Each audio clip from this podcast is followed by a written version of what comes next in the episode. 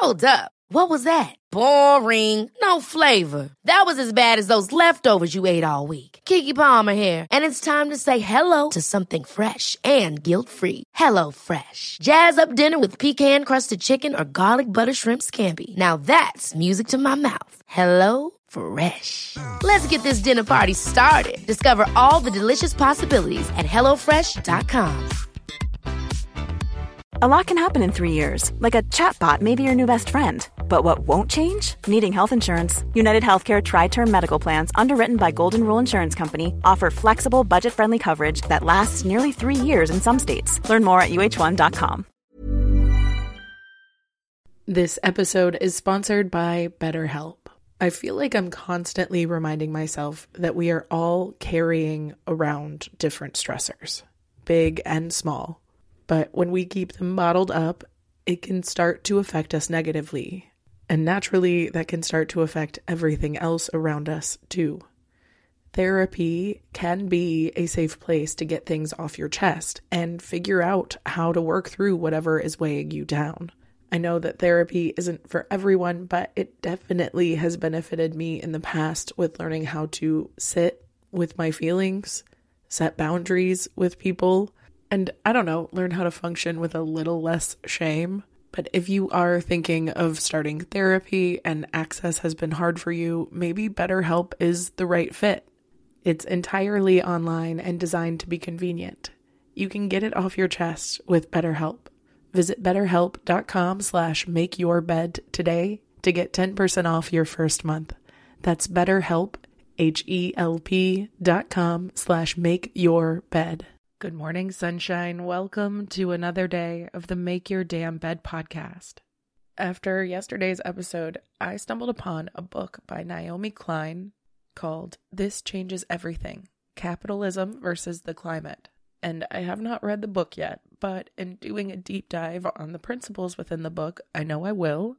But I also really wanted to share what I've discovered so far because it's all really incredible information and maybe some of this will inspire y'all to read it with me, and we can have a little parasocial book club.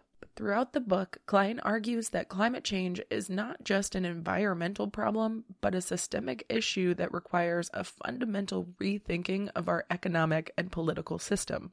And thank God, it's not another book telling us to recycle and stop buying plastic. Klein reminds us that capitalism is based on the relentless pursuit of profit and the exploitation of natural resources. And because of this, capitalism has created a system of extractivism, which corporations and governments extract resources from the earth for profit without regard for long term consequences for the planet or the people on it.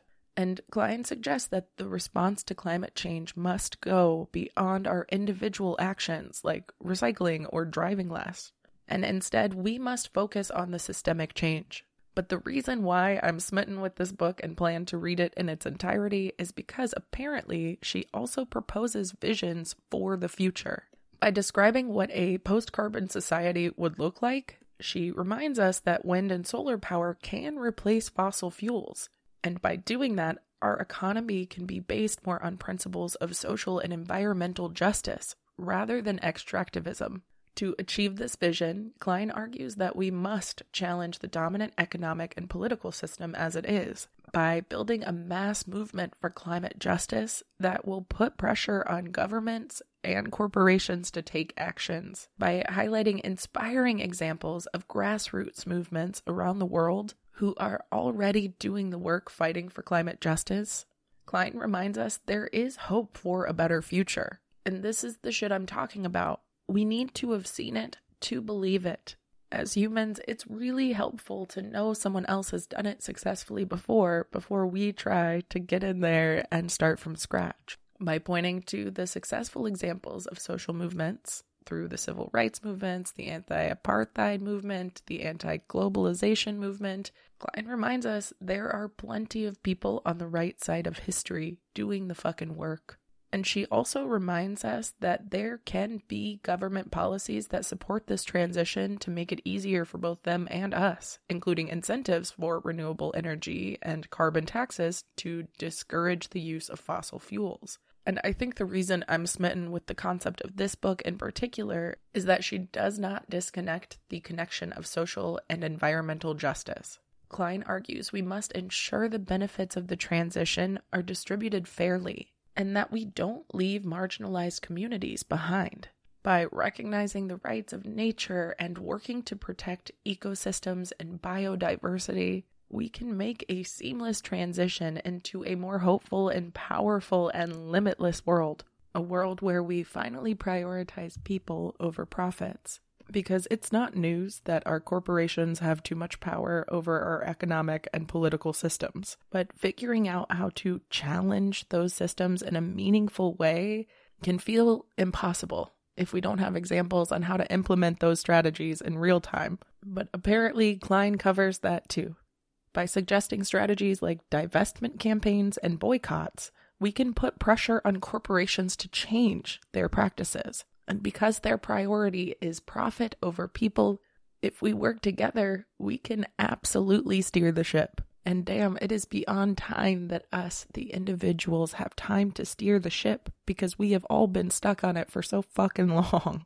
And even though I've only read the spark notes of this book, I am highly encouraged that there is content out here providing us with examples and inspiration and seemingly effective calls to action that can get us from this time of crisis into a more hopeful and beneficial and productive place for everyone in a way that does not lose sight of both environmental and social justice. And it sends me right back to that Greta Thunberg quote, which said, The climate crisis has already been solved we already have all the facts and solutions.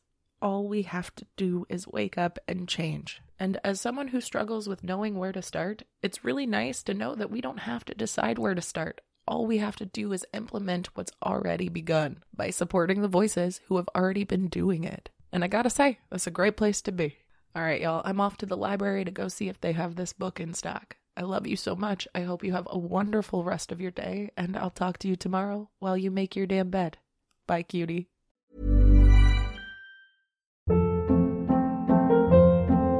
Hold up. What was that? Boring. No flavor. That was as bad as those leftovers you ate all week. Keke Palmer here, and it's time to say hello to something fresh and guilt-free. Hello Fresh. Jazz up dinner with pecan-crusted chicken or garlic butter shrimp scampi. Now that's music to my mouth. Hello Fresh. Let's get this dinner party started. Discover all the delicious possibilities at hellofresh.com.